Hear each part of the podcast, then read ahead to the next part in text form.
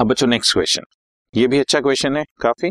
Calculate gross profit ratio, इसमें average inventory दी हुई है बच्चों तीन लाख बीस हज़ार और साथ ही इन्वेंट्री टर्नओवर रेशियो दी हुई है एक टाइम। इससे हमारा कॉस्ट ऑफ गुड्स सोल्ड निकल आएगा।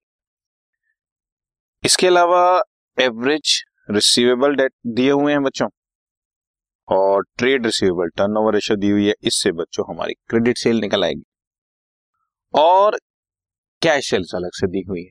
तो क्रेडिट सेल कैश सेल्स को मैं ऐड करूंगा, मेरे पास टोटल सेल्स आ जाएगी और ऊपर वाली इन्वेंट्री टर्नओवर रेशियो से मेरे पास कॉस्ट ऑफ गुड्स सोल्ड आ जाएगी। सेल्स में से cost of goods sold minus करूंगा, ग्रॉस प्रॉफिट आ जाएगा और ग्रॉस प्रॉफिट रेशियो आएगा। समझे, ये मैंने अभी आपको क्वेश्चन एक्सप्लेन किया है। अब आप देखो जरा ध्यान से inventory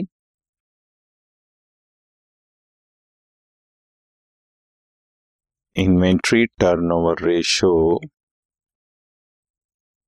is cost of goods sold divided by average inventory. Inventory का मतलब स्टॉक बच्चों। This is eight times cost of goods sold divided by average inventory is three lakh twenty thousand. Therefore, cost of goods sold three lakh twenty thousand को मैंने cross multiply किया eight से, twenty-five lakh sixty thousand आ गया। इसको मैं थोड़ा ठीक करके लिख देता हूँ,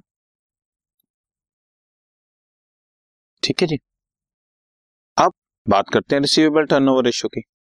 Now, debtors turnover ratio या trade receivable turnover ratio, formula net credit sales divided by average trade receivables. Trade receivable turnover ratio दी हुई है बच्चों सिक्स टाइम्स सिक्स टाइम्स और नेट क्रेडिट सेल्स हमारे पास है नहीं और एवरेज ट्रेड रिसीवेबल क्वेश्चन में फोर लाख रुपीज की फिगर दी हुई है बच्चों। अगेन इसको भी मैंने क्रॉस मल्टीप्लाई किया, therefore net credit sales is six into four lakh twenty four lakh की फिगर आ गई। तो एक figure cost of goods sold की पहले दूसरी फिगर आई हुई है। अब कह रहा है cash sale is twenty five percent of total sales. Net sale मतलब total sales, total sale minus sale return but total sales. Now cash sales are twenty-five percent of net sales, therefore credit sales are seventy-five percent of net sales, which is given as twenty-four lakh. ठीक है ना, अगर मेरी cash cell twenty-five percent है तो credit sale twenty, uh, seventy-five percent और वो seventy-five percent चौबीस लाख है, मैंने अभी भी निकाली, ये रही twenty-four lakh की। Therefore, net sales are twenty-four lakh is seventy-five percent. तो hundred percent कितना होगा बच्चों? तो twenty-four lakh को hundred by seventy-five से मल्टीप्लाई कर लेंगे, seventy-five से डिवाइड करके hundred से मल्टीप्लाई कर लेंगे। तो मैंने क्या बोला, hundred by seventy-five से मल्टीप्लाई कर लेंगे, thirty-two lakh रुपीस की मेरी नेट सेल्स है। ठीक, बस अब शुरू हो गया।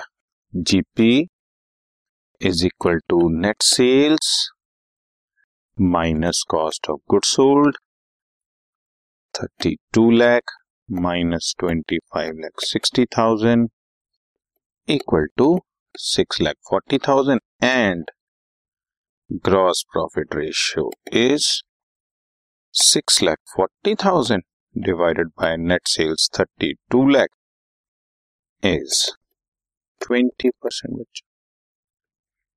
समझ आया, वो क्वेश्चन थोड़ा सा मिक्सअप करके दे दिया तो एक एक रेशियो से एक एक फिगर हम निकालते चले गए, उन फिगर्स को यूज किया और जीपी रेशियो आ गई। गॉट इट बच्चों, ठीक है।